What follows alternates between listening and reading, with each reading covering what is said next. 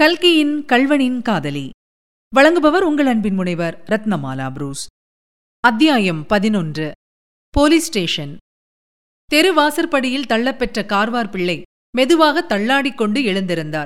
மேல் வேஷ்டியை எடுத்து தூசியை தட்டி போட்டுக்கொண்டார் அக்கம் பக்கத்தில் யாரும் இல்லை என்பதை கவனித்துக் கொண்டு அவசரமாய் கிளம்பி நடந்தார். கார்வார் பிள்ளையின் வாழ்க்கையில் இம்மாதிரி சம்பவங்கள் சாதாரணமானவை. பல தடவைகளில் அவர் ஏழை எளியவர்களின் வீடுகளிலே இதைவிட அதிகமான தொந்தரவுக்கு ஆளாகியிருக்கிறார் அதையெல்லாம் அவர் லட்சியம் செய்வது கிடையாது. இது விஷயத்தில் அவர் தாமரை இலை தண்ணீர் போல் வாழ்க்கை நடத்தினார் என்றே சொல்லலாம். ஆனாலும் இன்று நடந்த சம்பவத்தை அவர் அவ்வாறு உதறி தள்ளிவிட முடியவில்லை. இந்த முத்தையன் மடத்தில் தம் கீழே வேலையில் இருப்பவன். இனிமேல் அவனிடம் எப்படி வேலை வாங்க முடியும்? அவனிடம் தலை நிமிர்ந்து பேசுவதுதான் எவ்விதம் சாத்தியம்?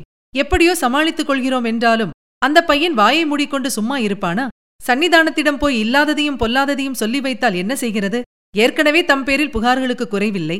வீதியில் போய்க் கொண்டிருக்கும் போதே கார்வார் பிள்ளை இதையெல்லாம் பற்றி சாங்கோபாங்கமாக ஆலோசனை செய்து கடைசியில் ஒரு முடிவுக்கு வந்தார். அதன் பலனாக அவர் நேரே மடத்தின் காரியாலயத்துக்கு போகாமல் போலீஸ் ஸ்டேஷனுக்கு போனார். போலீஸ் ஸ்டேஷனில் சப் இன்ஸ்பெக்டர் சர்வோத்தம சாஸ்திரி அப்போதுதான் ட்ரெஸ் பண்ணிக் கொண்டு வெளியே வந்தவர். கார்வார் பிள்ளையை பார்த்ததும் வாரும் சங்கு பிள்ளை நீர் வருகிறீர் என்று கால் மணி நேரத்துக்கு முன்பே எனக்கு தெரிந்து போச்சு. யானை வரும் பின்னே மணி யோசை வரும் முன்னே என்பதை. சங்குப்பிள்ளை வருவார் பின்னே ஜவ்வாது வாசனை வரும் முன்னே என்று மாற்றிவிட வேண்டியதுதான். ஆனால் என்ன ஒரு மாதிரியாயிருக்கிறீர்? நெற்றியிலே என்ன அவ்வளவு பெரிய வீக்கம்? விஷயம் என்ன? என்று கேட்டார். சார் அசந்தர்ப்பமாய் ஒரு காரியம் நடந்து போச்சு. நீங்கள் பார்த்து உடனே நடவடிக்கை எடுக்காவிட்டால் அப்புறம் இந்த ஊரிலே யாரும் இருக்க யோகியதை இல்லை. மடத்தை மூடிக்கொண்டு நாங்கள் எல்லாம் கிளம்பிவிட வேண்டியதுதான் என்றார் கார்வார் பிள்ளை. சங்கு பிள்ளை அப்படி ஏதாவது நடந்துவிட்டால் இந்த ஊர் செய்த பாக்கியந்தான் ஆனால் அது நடக்காது என்று எனக்கு தெரியும். என்ன சமாச்சாரம்? சீக்கிரம் சொல்லும். கலெக்டர் துரை வருகிறாராம். சேந்தனூருக்கு. நான் போக வேண்டும். அவசரம். என்றார். நல்ல வேளையாக போச்சு.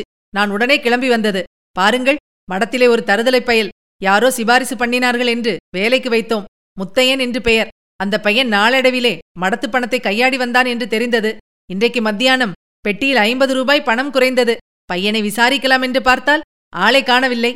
உடனே புறப்பட்டு அவன் குடியிருக்கிற வீட்டுக்கு போனேன். அங்கே பாருங்கள் இந்த தடிப்பயல். அவன் தங்கச்சிக்கிட்ட ரூபாய் நோட்டை கொடுத்து கொண்டிருந்தான்.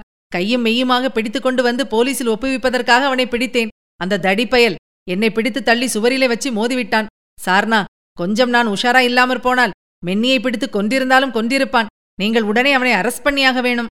அப்போது சப் இன்ஸ்பெக்டர் அந்த கதையெல்லாம் வேண்டாம் ஐயா. நீர் சொல்கிறதற்கெல்லாம் சாட்சி உண்டா? சொல்லும் என்றார். பேஷாய் உண்டு. உங்களுக்கு யார் எப்படி சாட்சி சொல்ல வேணுமோ அப்படி சொல்ல செய்கிறேன். பொய்சாட்சி தயார் பண்ணுகிறீரா? சிவசிவா ஆண்டவனே பொய்சாட்சியா?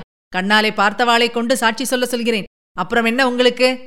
சப் இன்ஸ்பெக்டர் ஹெட் கான்ஸ்டபிளை கூப்பிட்டு நாயுடு இந்த சங்கு பிள்ளையிடம் வாக்குமூலம் வாங்கிக் கொண்டு அவர் சொல்கிற பையனை அரசு செய்து கொண்டு லாக்கப்பில் வையும். நான் வந்து மற்ற விஷயம் விசாரித்துக் கொள்கிறேன் என்று கூறிவிட்டு மோட்டார் சைக்கிளில் ஏறிச் சென்றார். முத்தையன் வீதியோடு மடத்தை நோக்கி வந்து கொண்டிருந்தான். அவன் உள்ளத்தில் ஒருபுறம் கொதிப்பும் மற்றொரு புறம் வருங்காலத்தைப் பற்றிய ஏக்கமும் குடிக்கொண்டிருந்தன. பண்டார சந்நிதியை உடனே பார்க்க முடியுமா? பார்த்தாலும் தான் சொல்வதில் அவருக்கு நம்பிக்கை உண்டாகுமா? நியாயம் பிறக்குமா? என்று பலவித எண்ணங்கள் தோன்றி மறைந்தன. அப்போது எதிரே கொஞ்ச தூரத்தில் இரண்டு போலீஸ் கான்ஸ்டபிள்கள் வருவதை அவன் பார்த்தான். உடனே பண்டார சந்நிதியிடம் போய் சொல்வதைக் காட்டிலும் ஏன் போலீசில் போய் சொல்லக்கூடாது? என்று அவனுக்கு தோன்றிற்று. அப்படி எண்ணமிட்டுக் கொண்டிருக்கையிலேயே அந்த போலீஸ்காரர்கள் அவனண்டை வந்து நின்றார்கள். அவர்களில் ஒருவன் தம்பி நீதானே முத்தையன் என்கிறது? என்றான். முத்தையன்? ஆமாம் என்றதும் இன்ஸ்பெக்டர் ஐயா உன்னை அழைச்சிண்டு வரச் சொன்னாரு. ஒரு சமாச்சாரத்தை கேட்க வேணுமாம் என்றான் போலீஸ்காரன். கும்பிடப் போன தெய்வம் குறுக்கே வந்துவிட்டது என்று எண்ணினான் முத்தையன். கார்வார் பிள்ளை அபிராமியை உபத்திரப்படுத்துவதை தான் வருவதற்கு முன்னாலேயே வேறு யாராவது பார்த்துவிட்டு போலீசில் போய் சொல்லியிருப்பார்களோ என்று எண்ணினான்.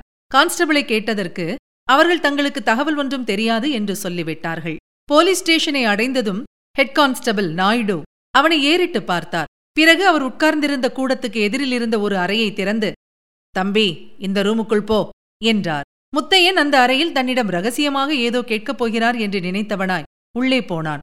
உடனே அந்த ஹெட் கான்ஸ்டபிள் வெளிக்கதவை சாத்தி பூட்டியதை பார்த்ததும் முத்தையனுக்கு சுரேர் என்றது. என்ன சார் இது? ஏன் என்னை வைத்து பூட்டுகிறீர்கள்? என்று பரபரப்புடன் கேட்டான்.